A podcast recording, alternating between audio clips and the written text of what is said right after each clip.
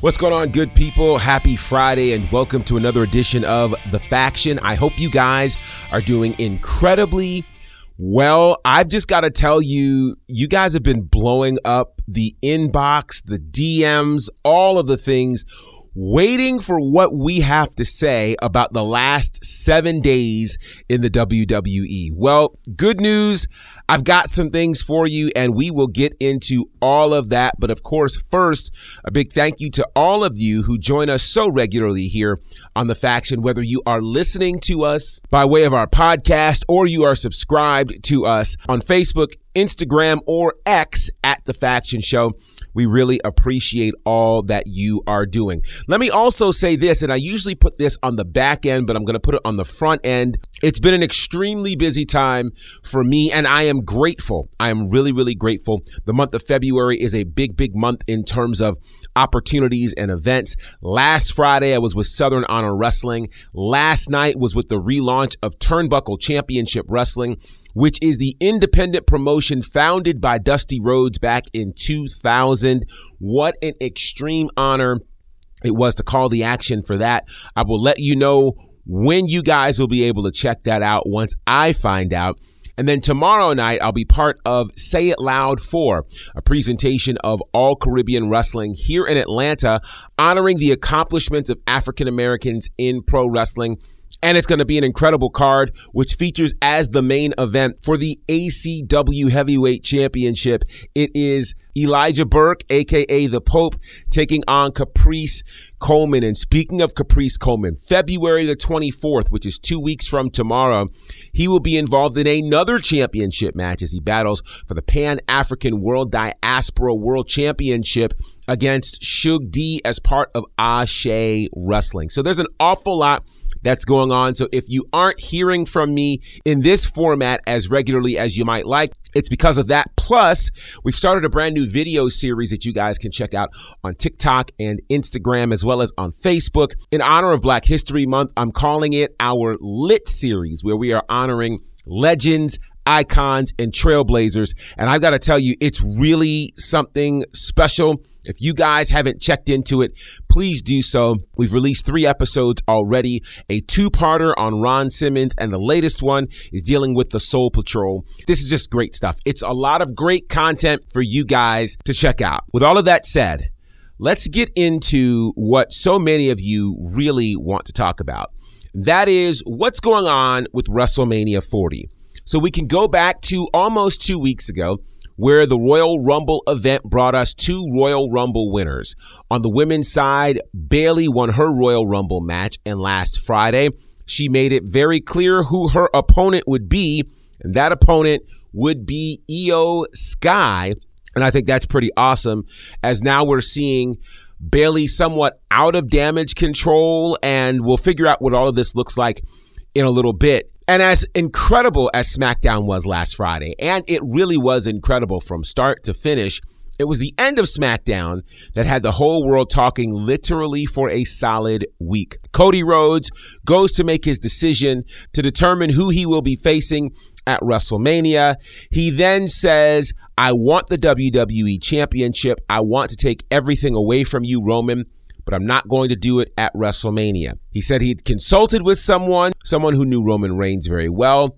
Out comes The Rock. It looks to some like there's a handoff that happened.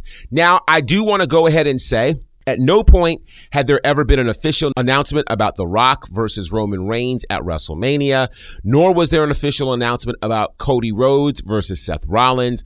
All of this was conjecture to which people went crazy literally trying to hijack both Raw and NXT, going so far as to issue death threats to The Rock's daughter, Ava.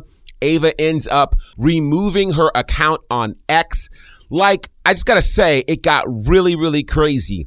That led into the WrestleMania kickoff press conference last night in Las Vegas at the T Mobile Arena, where I'm not sure what we ended up with, other than there's now an official announcement out that says Cody Rhodes will be facing Roman Reigns. Cody Rhodes chose Roman Reigns to face The Rock gets in Cody's face, slaps Cody. It looks like instead of a Rock versus Roman situation, we've got Rock and Roman on the same page. What exactly is going on? So, you guys wanted my opinion, you said, right? Well, let's go back to last Friday because I've got some strong opinions on a few things. The first strong opinion is dealing with the wrestling fans who felt as though it was right to issue death threats to Ava, that they felt as though they could bully the WWE into some degree of programming. I find that problematic considering no official announcement was made. So everybody gets on this thing of Cody should finish his story. Well, first of all, I think we need to define what finishing the story means to Cody, not to us. Because you do realize that there is the possibility that though Cody Rhodes gets this shot at WrestleMania, that he doesn't necessarily win. He didn't win last year. And if the rumors are true about the WWE wanting Roman Reigns to hold on to the championship to surpass Hulk Hogan's title reign, for him to do that, he's got to hold the championship through September. So there's that. But what I also think happened here is a stroke of brilliance by the WWE. They obviously heard the backlash. They could have chosen to do many, many things.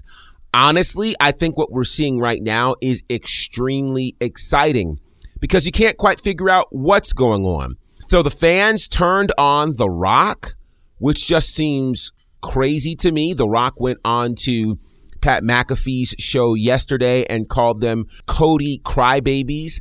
This heel turn of The Rock is very interesting. And I don't know if you can call it a heel turn when you stick with your family. Like, is it right for someone to speak ill of your family in front of you and you don't do anything about it?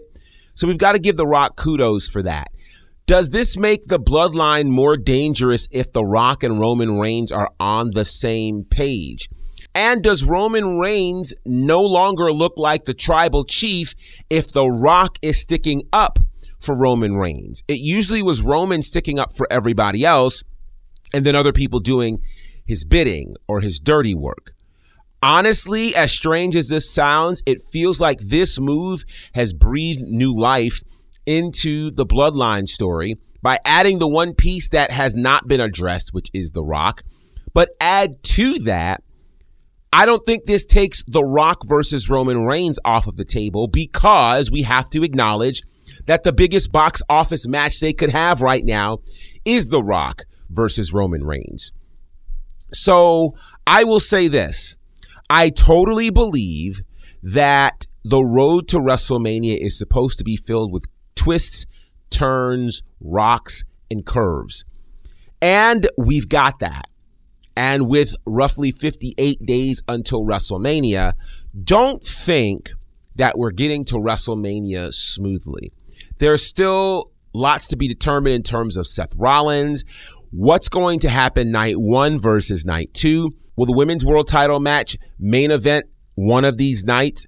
How is all of this going to happen? I think there's a lot of fun things to mention, which makes me say this. I am disappointed in us as wrestling fans. And here's why.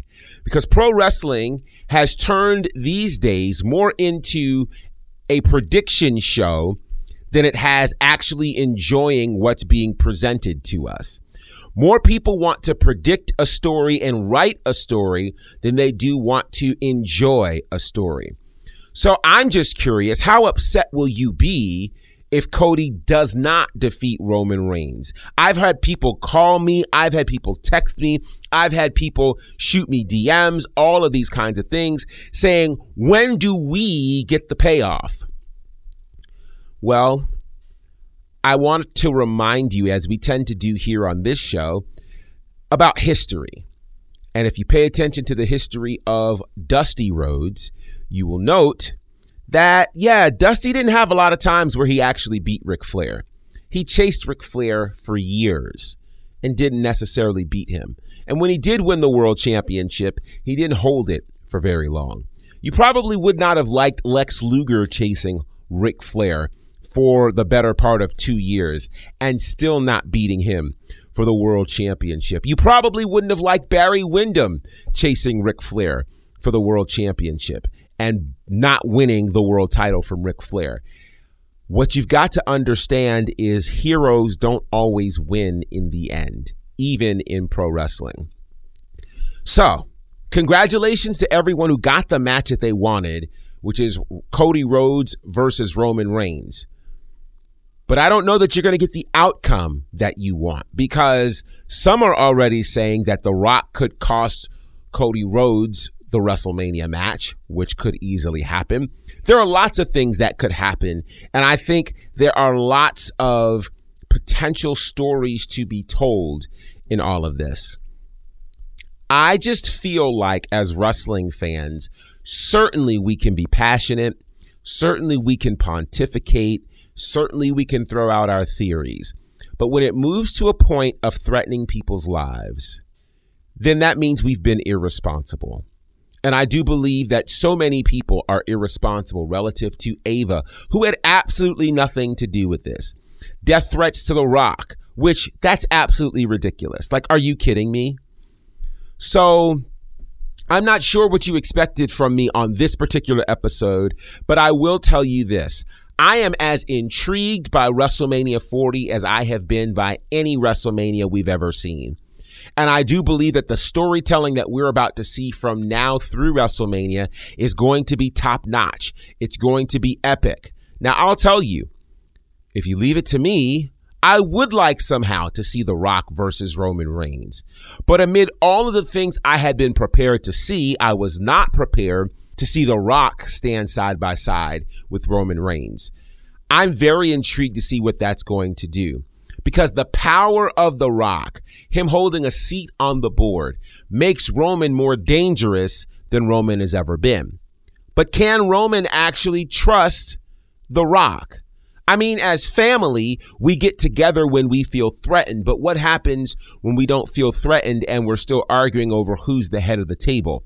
Who is the real tribal chief? So I think this is going to get really interesting. I'm for Cody also getting a shot at whatever championship he chooses. Because he won the Royal Rumble, he does get that right. I don't believe that going after the World Heavyweight Championship held by Seth Rollins is a backseat kind of move or puts him as number two. Because I think in the conversation, when we start calling a championship number two, we diminish the championship and its title holder. And to diminish what Seth Rollins has done since May of 2023 is egregious and it's irresponsible. He has been champion for nearly nine months. He has defended that title with honor and pride. And what I think is so interesting is the same people who are screaming for Cody to go after Roman's championship are the same people who were mad that Roman won last year, who don't like Roman's title reign, who'd like someone to get the title off of Roman. And I guess you're saying you don't think that The Rock can do that? I don't know. I don't know. What I do know for sure is that things are very interesting and we will be paying attention to all of them. There's much more to talk about, but we just don't have time today. So I wanted to dedicate these few minutes to just at least putting it out there my thoughts on what's going on with WrestleMania 40. I thought the press conference was bonkers. I thought the press conference was also a great reflection of the TKO era, as it felt much more like a UFC press conference than it did a WWE press conference. Now, what do I mean? At these UFC press conferences and pressers, it's not so much about the press, but they literally will fill an arena with audience members as opposed to a press conference, which usually just has a lot of members of the press there. This was a big moment. This was a big move to fill the T-Mobile arena with a couple of days notice is massive. For a press conference with no wrestling action, that's incredible.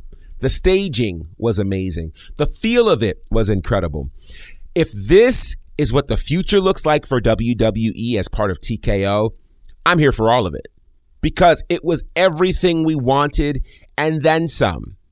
And so I love this. And this is what helps to make TKO and WWE. Fantastic. So we're going to do another full episode probably Monday because there's still a lot to talk about. Like what happened at NXT Vengeance Day, what's going on between Trick and Melo, and this massive news coming out of TNA that Scott D'Amore has been fired as its president, given all that TNA has accomplished. Yeah, this is pretty massive, guys. So we'll be getting into all of that. Make sure you're following us here on the socials at The Faction Show. Make sure you're following me as well at Bonnerfied. Make sure you're locked into the We Are Lit series that's happening as we're honoring legends, icons, and trailblazers. There's so many more fun episodes that are coming from that. And if you're in the Atlanta area, I would love to see you tomorrow night for Say It Loud for an amazing celebration of black excellence in pro wrestling, headlined by the main event the Pope, Elijah Burke, taking on Caprice Coleman for the All Caribbean Wrestling Heavyweight Championship. I am so excited to be a part of this, and I can't wait to see you as well.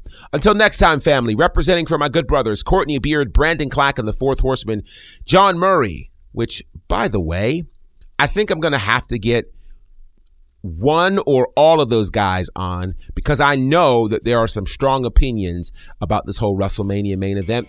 So we'll do that in the future. In the meantime, we got to get out of here. Until next time, I am Gerard Bonner, and this is The Faction.